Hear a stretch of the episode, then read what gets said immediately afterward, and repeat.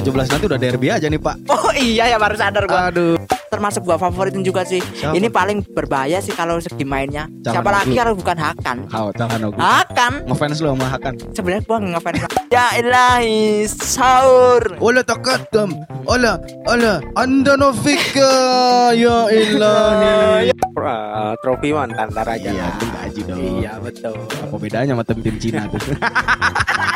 Yang penting merchandise. Iya. Juve mah sampai final enggak apa-apa. Enggak apa-apa. Tapi enggak juara. Iya.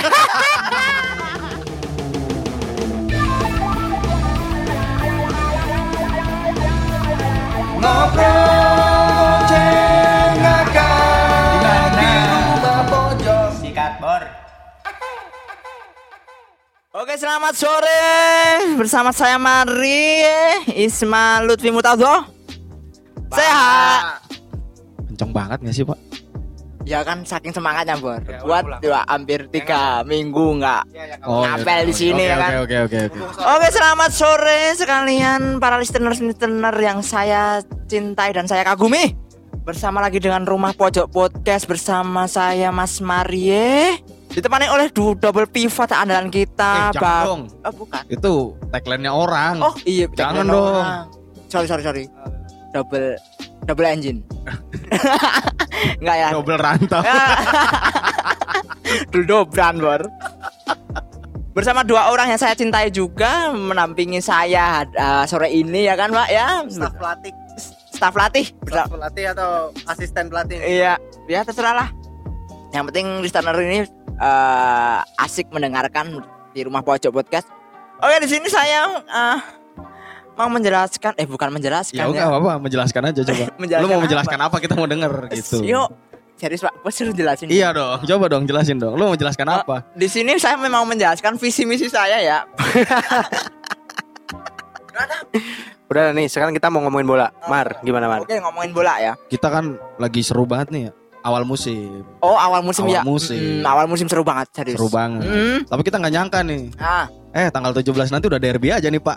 Oh iya ya, baru sadar gua. Aduh. Dela Maimunah Dewa gitu Maimunah, kan. Ya saya harap ya, saya tungguin sih. Kenapa tuh? Karena itu si Ibra ingin mendoakan sembuh, tapi ikut main enggak gitu loh ya. Kalau dari berita ya, Sky Sport atau apa ya? Ya. Ibra dan Rebic aman, bisa ikut derby, Pak. Wah, jadi itu derby bisa meriah. Wah, meriah sekali. Apalagi penggawa saya makin tokcer, Pak. Emangnya lu Interisti, Mar? Alhamdulillah ya Mas. Inter agak pudar dikit sih Inter gua. Gua lihat-lihat lu semakin hari semakin putih hitam nih. Kagak, apa putih hitam. Kemarin gua lihat ada poster Dybala di kamar lu. Itu enggak itu. Itu bukan poster Dybala, Pak. Itu apa, bukan. Lu bukan Spezia. Bukan. Nah, kita kira itu Cesena. Bukan ular dari bukan. Saya Inter, gua masih Inter. Okay. Alhamdulillah masih.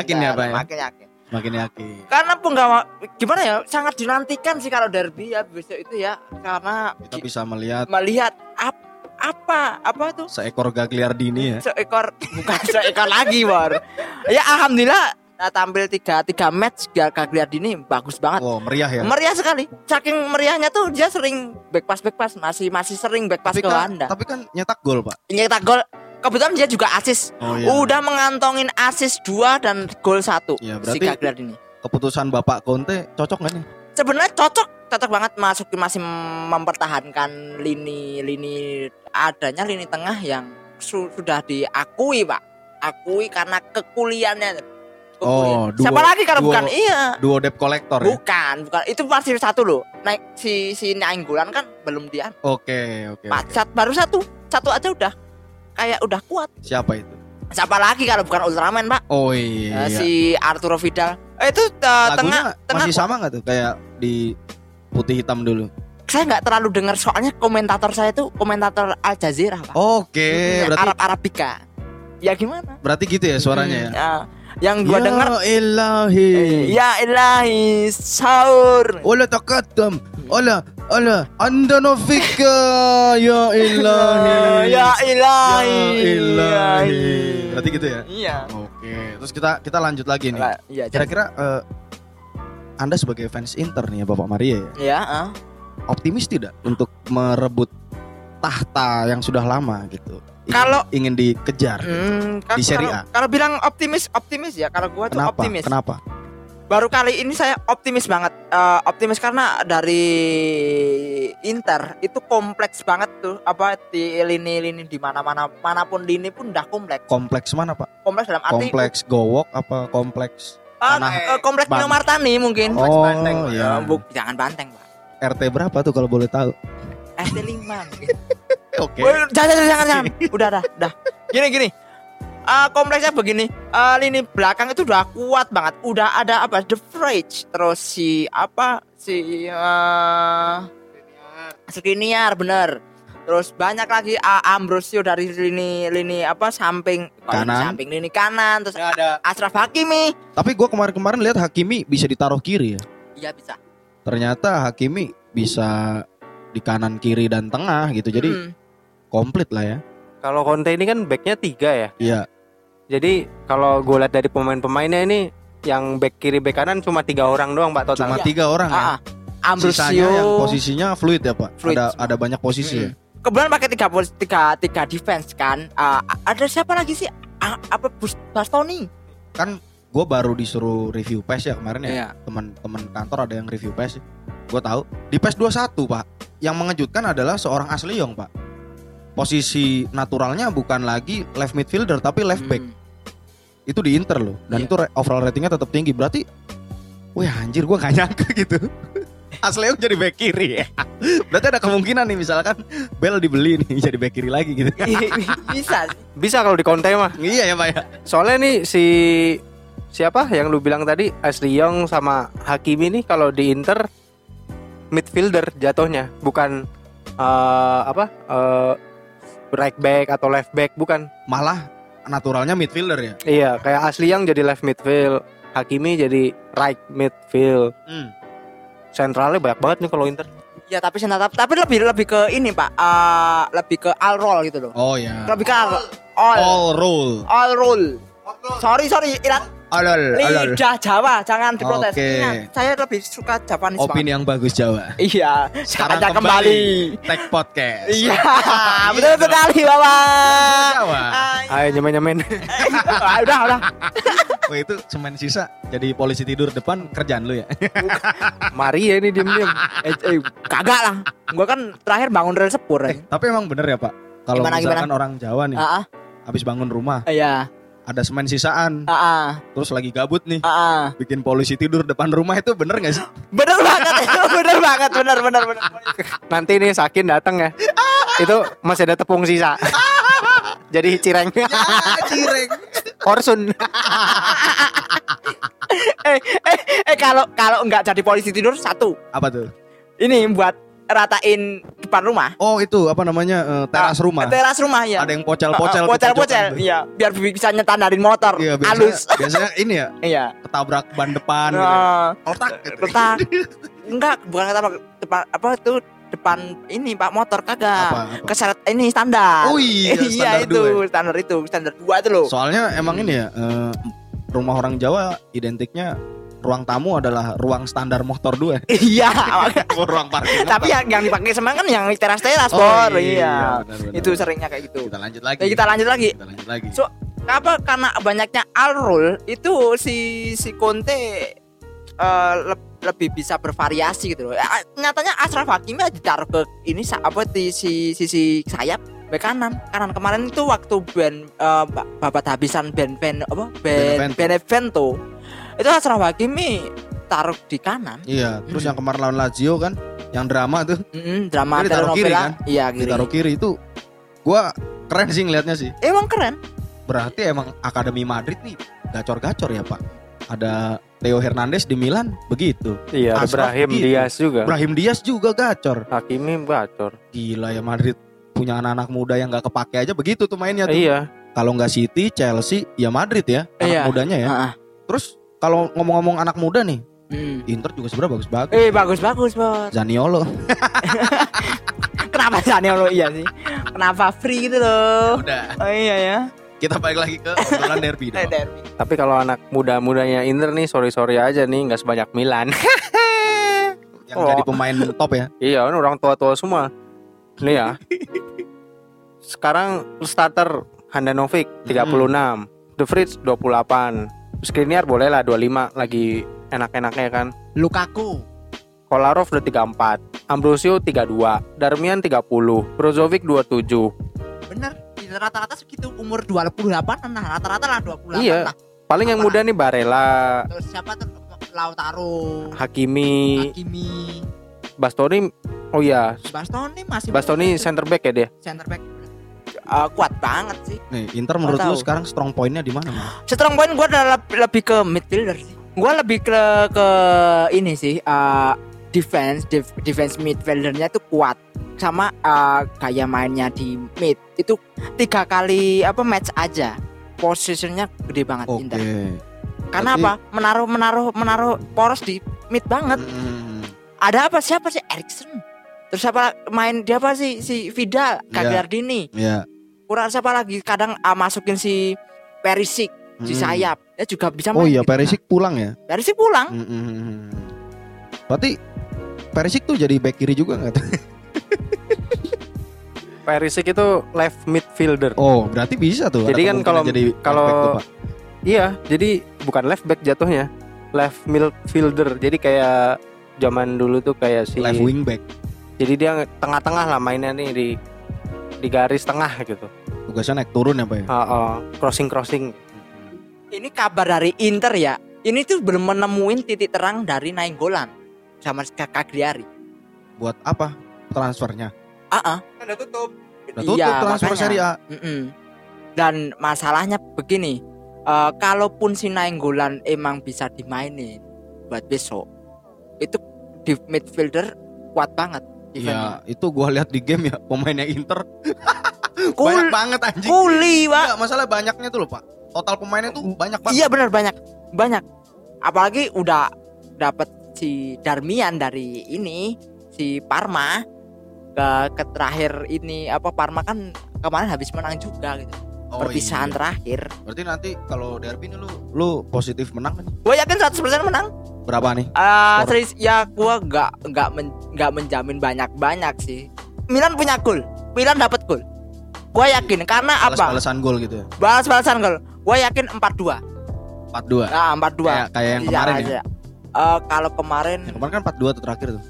Iya. Milan 2-0 jadi 4-2 tuh. Di comeback. Inter tuh backnya tuh kokoh. Tapi sayangnya suka back pass ke Handa. Kemarin itu sama lawan Benevento tuh terus di pressing ya. Sering kebobolan karena ulah back kurang komunikasi. Miskomunikasi jelas banget. Lu positif menang nih amarnya.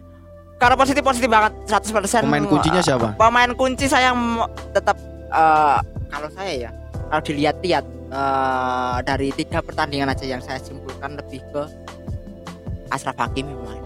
Hakimi. Sama kedua itu kuncinya ada 2, Ashraf Hakimi sama Lukaku. Gua itu.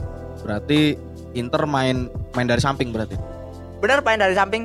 Dia lebih ke mangkosing ke tengah. Iya, untung main dari samping. Ya. Main dari sampingnya jelas main. Enggak main dari dulu. Gua yakin Perišić dimasukin. Kalau main dari dulu nih udah capek banget nih sekarang. Kalau enggak dimasukin si Perišić paling startnya pertama paling Alex Young. Yeah. Terus lu si Young. Kalau dari Milan nih yang lu takutin siapa? Kalau Milan siapa tahu siapa lagi kalau bukan ini, Bro? The Lord, My Lord Ibra, siapa lagi? Iya, kalau satu lagi midfielder paling termasuk gua favoritin juga sih. Siapa? Ini paling berbahaya sih kalau segi mainnya. Calhanoglu. Siapa lagi kalau bukan Hakan? Calhanoglu. Hakan. Ngefans lu sama Hakan? Sebenarnya gua ngefans banget. Karena stylenya keren banget sih. Serius. Ini freestyle-nya mainnya keren gitu loh. Lu inget enggak Mar? Yang dulu gua bilang, "Wah, coba Hakan nih ke Milan nih." Ini pasti cocok banget gitu. Waktu itu kan gua lihat lu main apa tuh Master ya? Kan? FIFA ya. Itu lu beli si Hakan. Selalu beli Hakan. Itu waktu apa tuh PES juga kan kayaknya PES lu beli Hakan kan lu masukin ke Milan juga kan dapat Milan kan ternyata iya gitu loh datang beneran dan sekarang ngasih impact banget. Ini orang midfieldernya kurang ajar tuh loh, ini nggak kurang ajar lagi, ini udah keren gitu loh. Derby Milan lah, Inter sama Milan kalau tanding gua lebih kalau Milan yang gua sorot pertama kali mainnya tuh Hakan, siapa lagi kalau bukan nggak Hakan. Berarti lu ngefans sekaligus takut ya kalau ketemu Inter ya? Yes. Dulu tuh sebelum Hakan tuh gua lebih takut kalau ada Bonaventura. dulu, karena Bonaventura tuh pemecah banget Inter. Dulu golnya Simeone aja dari Bonaventura. Apa dari siapa? Bonaventura. Itu dari zaman Atalanta dulu ya? Ah, zaman Atalanta dulu. Dia sering cetak lawan Inter ya, Bang. Mm-hmm. Di Milan aja juga waktu itu bikin asis sama gol gitu. Matchmaking banget. Pas zaman ini, zaman Suso ya. Zaman Suso sama Menes. Gua masih inget di yang cocokan dari kaki kanan itulah. Gue juga ngerasa Hakan nih makin lama makin jadi. Makin jadi, serius. Selain gua dia liat sering dihina fans nih. Gini kalau gue tanya nih, overallnya si ini di FIFA tuh berapa sih Hakan? Hakan tuh 83 apa 84 ya? Harusnya 89 apa 87 lah kalau. Masalahnya nih, Mas. Apa? Sebagai seorang posisi naturalnya sebagai left winger, seharusnya atribut yang dipunya itu adalah speed, agility dan dribbling. Dribbling benar. Sedangkan Hakan cuman punya dribbling doang. Speed, akselerasi rendah. Oh, iya sih. Sama stamina nggak terlalu tinggi. Jadi itu yang bikin posisi dia di situ cuma 83 atau 84. Sedangkan kalau ditaruh di AM sebenarnya bisa 85 atau 86. Karena trade-nya beda dong. Passing, shooting, vision, final ball dan lain-lain. Tapi dapat loh itu Hakan tuh kalau shooting. Emang? Shooting dapat banget. Free kick akurasinya lu tahu nggak di game berapa? 95. Kan gila kan? Gila cuy, 95. Tapi ini nanti derby kayaknya emang masih Inter sih kans untuk menang tuh. Iya, gue juga persentasenya kayaknya 55-45. Iya. Untuk Milan 55% menang untuk Inter. Soalnya Inter pemain-pemainnya kayaknya udah matang lah ya. Iya, sorry tuh saya kita emang gue pribadi emang suka Milan tapi realistis.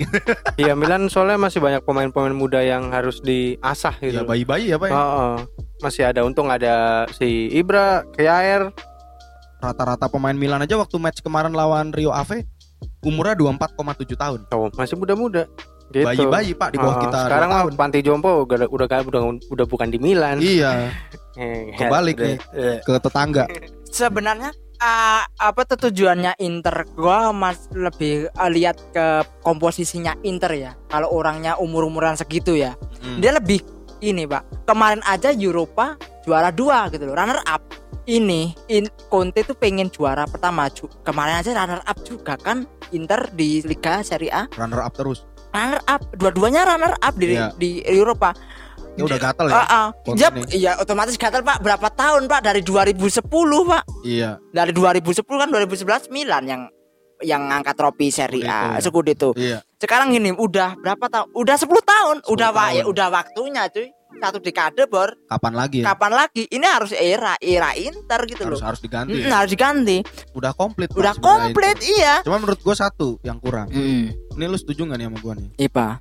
Conte minim taktik. Yes. Taktiknya sama nih di Liga sama di Liga Eropa sama. Benar. Sama di Liga. Masih nerapin 3-5-2 gitu ya. Yeah. Back ketiga gitu kan. Benar. Makanya mudah-mudahan nih kayaknya Conte harus lebih ini ya. Variatif lah. Lebih variatif. Benar. Musim kemarin nih bisa nggak lolos dari Eropa Champions League di grup. Salah apa menurut lu, Mar? Kalau saya tuh bukan salah dari pelatihnya, enggak kalau gua. Apa tuh? Karena mental pemainnya sih kurang jadi.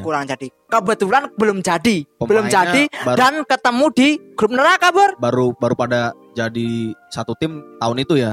Terus langsung champion ya. Langsung champion, belum jadi kan mentalnya, masuk grup neraka. Iya. Barca, Dortmund.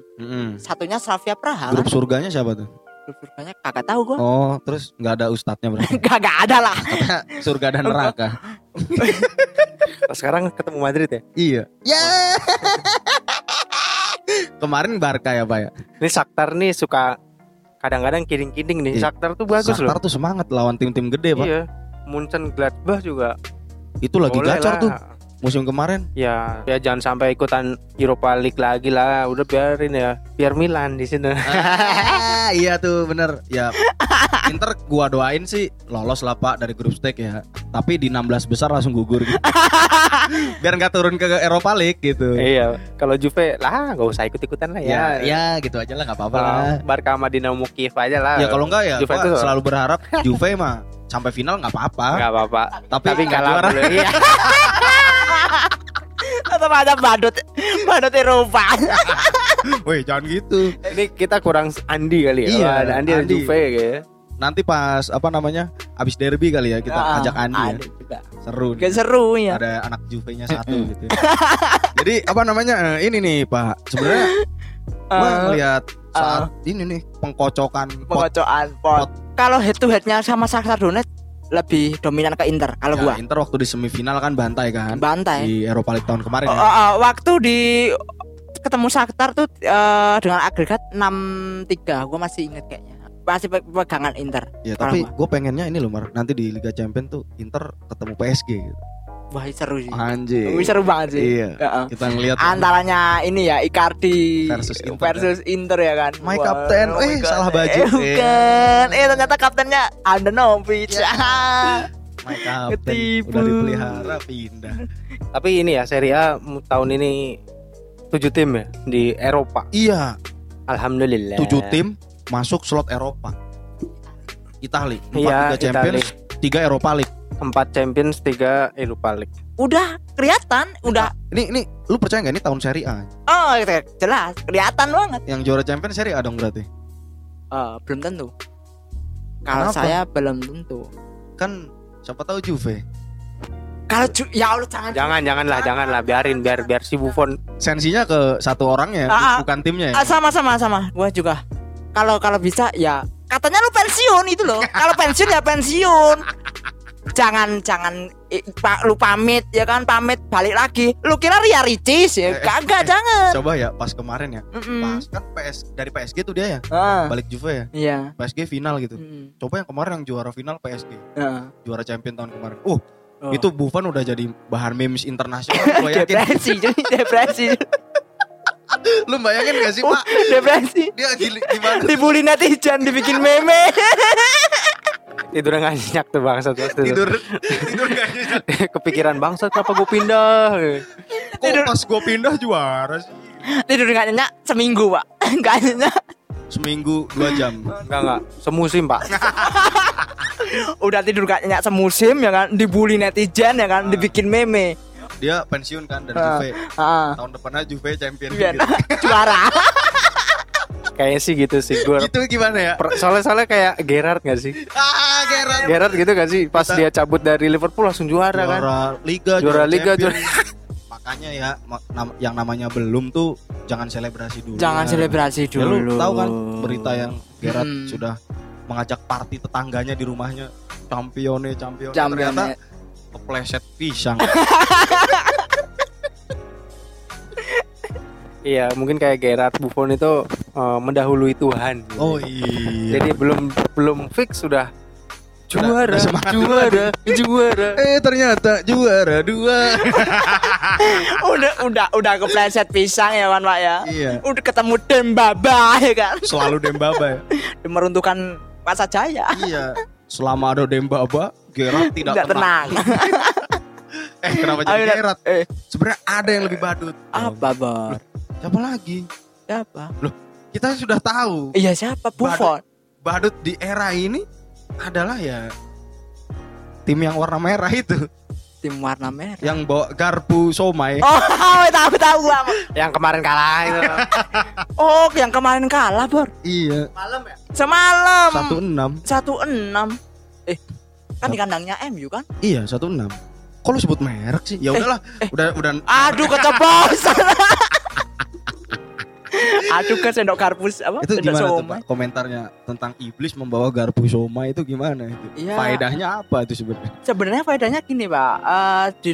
Mungkin filosofinya ya berbagi manfaat kepada orang lain dengan apa ya? Jualan somai gitu loh. Okay. Pakai sendok garpu gitu.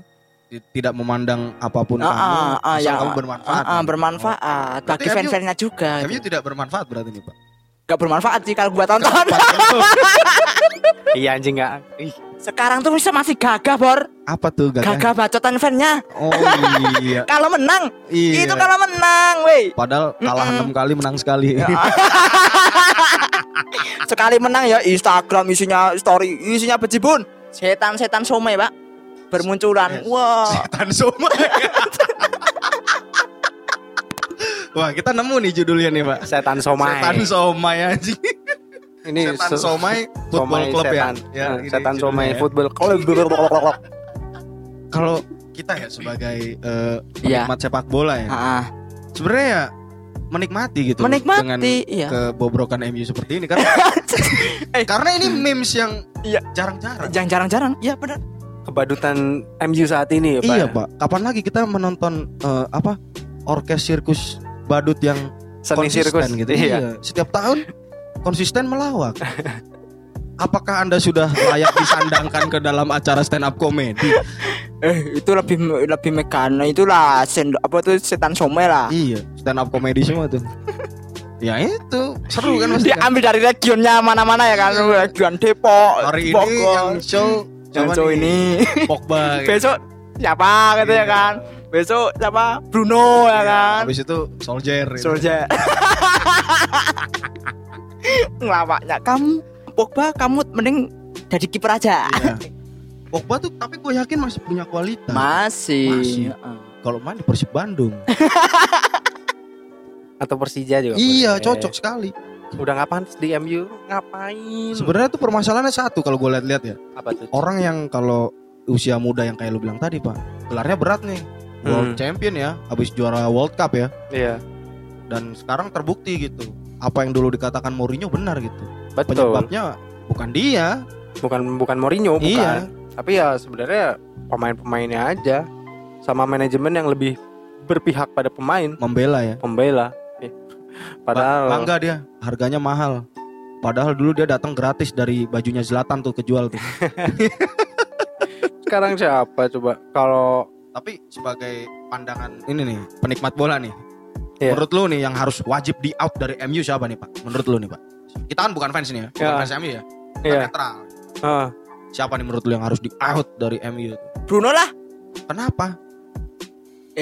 Bruno kan bagus mainnya. Oh iya. Kenapa gak di-outin? Ya dia makin jelek lah. Kok gila. Kasihan Brunonya, Pak, yang niat sendiri.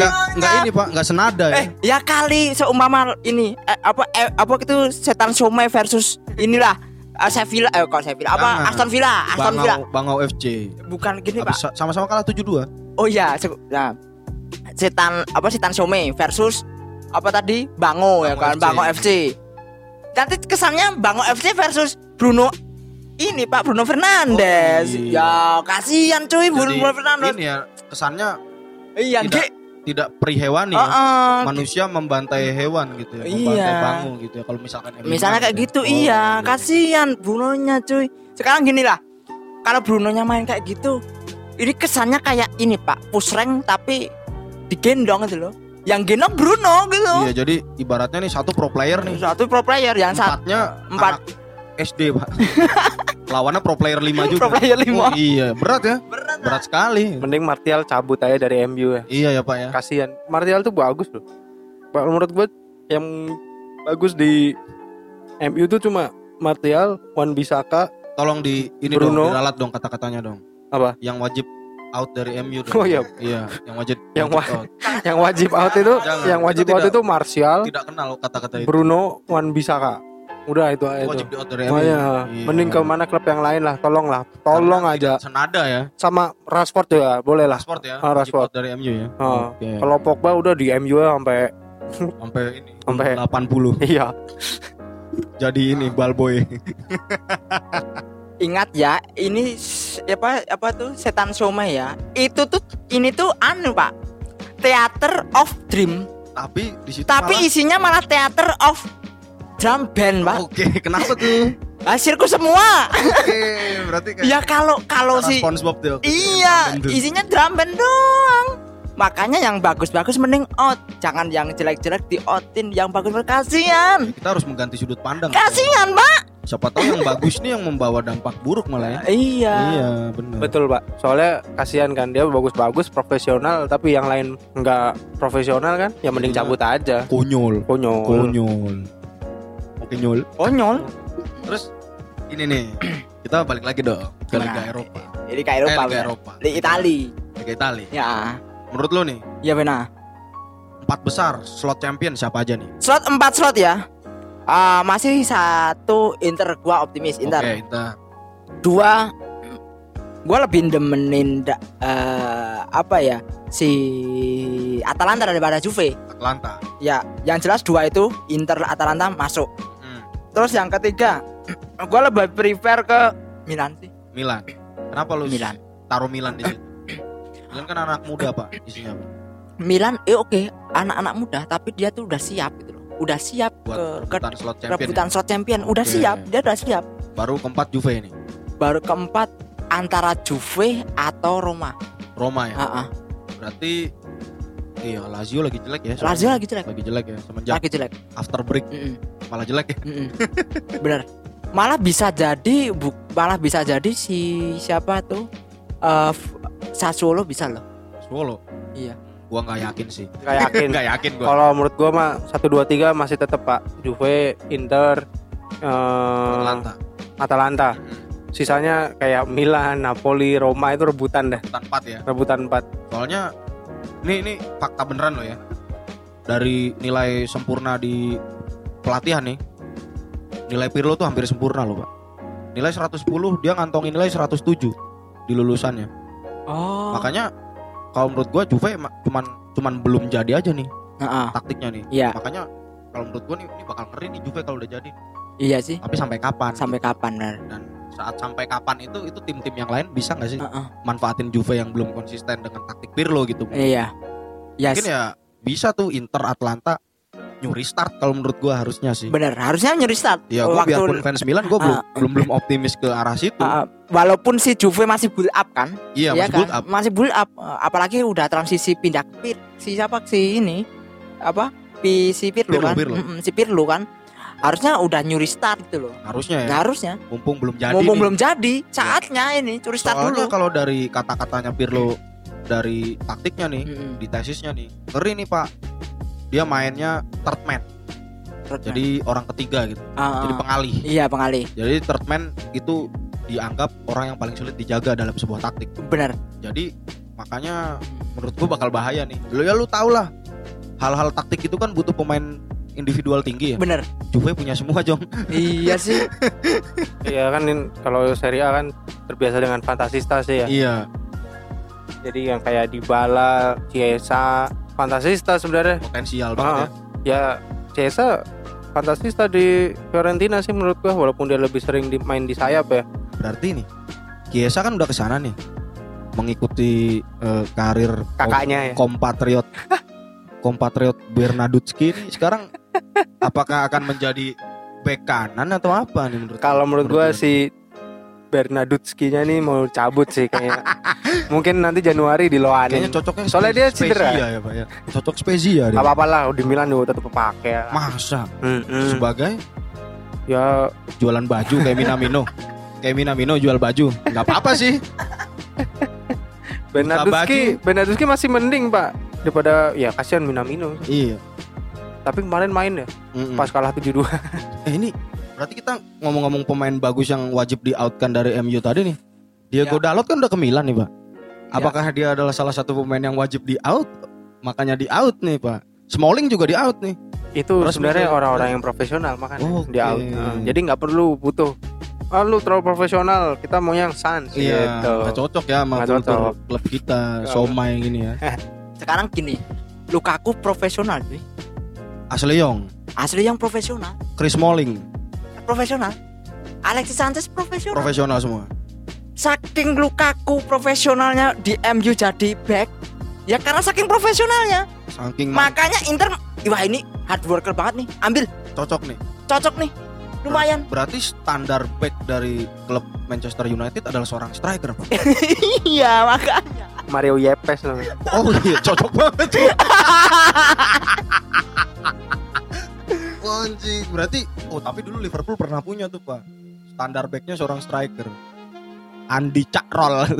Sekarang sekarang rolling tuh dia tuh. Gua tanya sama kalian sekarang. MU waktu ada Lukaku jelek enggak? Jelek kan? Biasa kan. Sekarang kemarin aja habis dapat trofi MVP Eropa. Iya, apa best player-nya di best player Eropa League. Bayangin. Itu karena dia gitu. Karena di Inter. Bahaya ya. Karena bahaya. Waktu di Inter ya. Coba kalau di MU makin profesional sih. Backin aja. ngeback aja barbar, enak santai kalem ya kan. Berarti kapten dari MU tuh cocok merepresentasikan bahwa tim itu harus santai ya, Pak ya. Yang tidak wajib di out kan ya berarti kaptennya ya. Kaptennya siapa sih? Oh si ini ya, si kulkas itu. Iya. Yang Maguire. Itu nggak cocok tinggal di Wakanda Pak. Di Wakanda mah di don't freeze digitu-gitu terus tuh. Nggak cocok dia. Don't freeze ya kan, si Okoye ngomong ke almarhum T'Challa kan, don't freeze ya. Sedangkan si Maguire hobinya freeze Pak, nge-lag. Makanya ya sekarang tuh tim-tim gede tuh kalau bisa mbok ya kasih nominal gaji tuh agak make sense lah ya. Iya. Gitu. Jadi biar pemainnya pun nggak yang males-malesan gitu. Benar ya. Lama gue galer-galer gaji gede kok. Iya betul. Tapi kalau nggak ditawarin gaji gede emang mau pindah ke situ? Ayo gimana? Kayaknya sih mau Pak. Kalau lu nih Pak nih sebagai lu level lu setara Dybala deh misalkan. Lu sekarang mainnya di Fiorentina. Gitu. Ayo masuk ke klub kami. Klub kami biasa-biasa saja, tidak masuk mana-mana. Tapi kami berani gaji gede kok. Kamu boleh main santai gitu. Lu mau pindah? Tetap mau sih ya. Mau ya. Iya. Oh berarti udah ketemu nih. Udah ketemu emang. Kenapa gitu? Pemain mau pindah ke situ kan? Iya.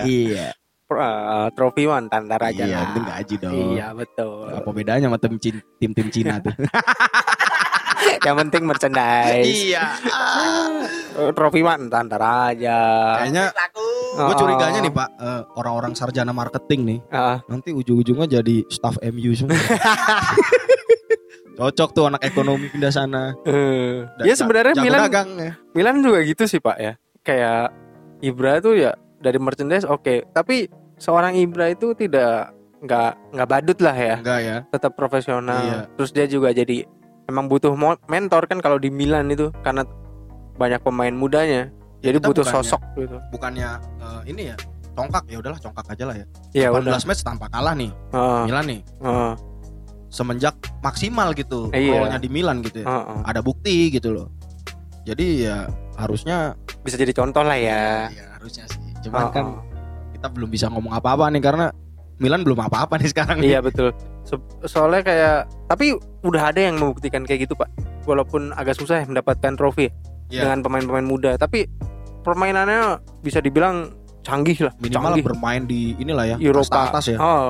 Di Champions yaitu tidak lain dan tidak bukan Dortmund, Ajax, RB Leipzig. Iya.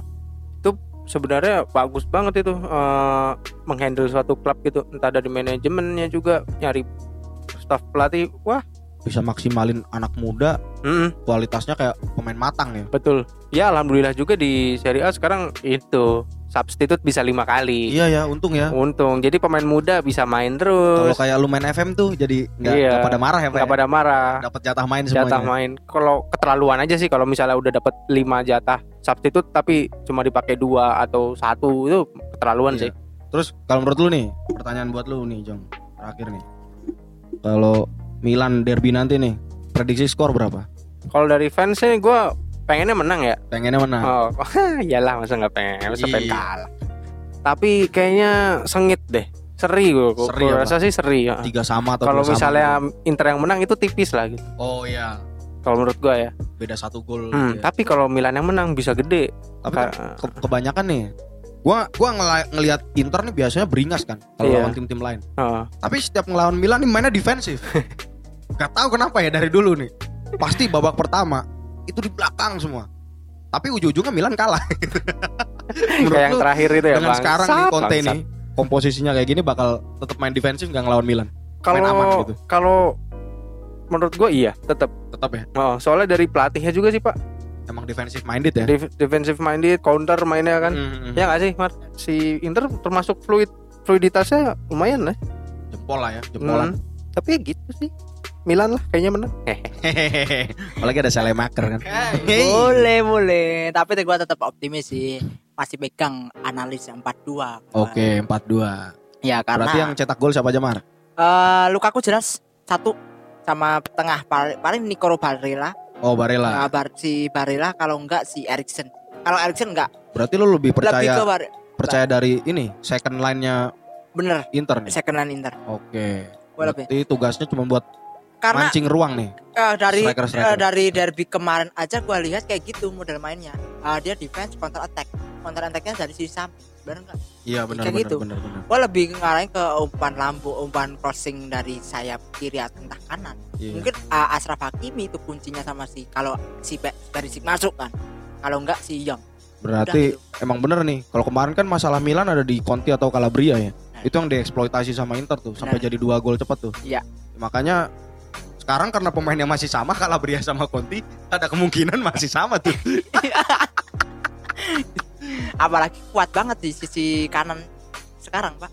Iya, Milan gomplang sih. Kemarin aja jebolnya kebanyakan yang kiri daripada ke kanan. Sekarang kanan udah kuat karena ada apa? Hakimi. Iya, Milan jomplang sih. Apa side kirinya nih yang jago-jago nih. Sekarang kalau kirinya udah dibenahi si Milan. Sekarang kanan makin kuat.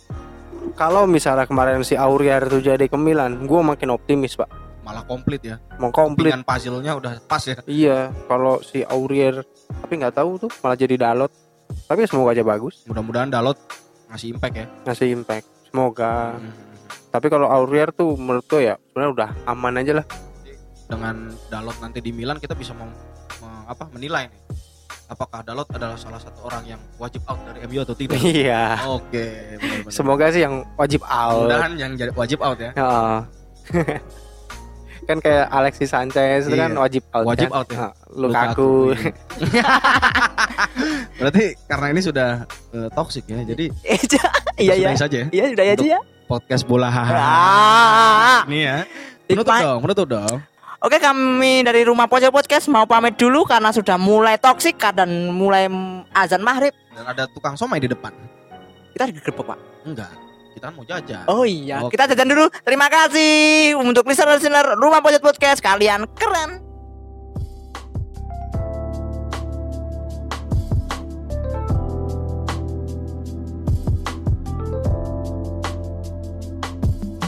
Terima kasih sudah mendengarkan podcast Rumah Pojok.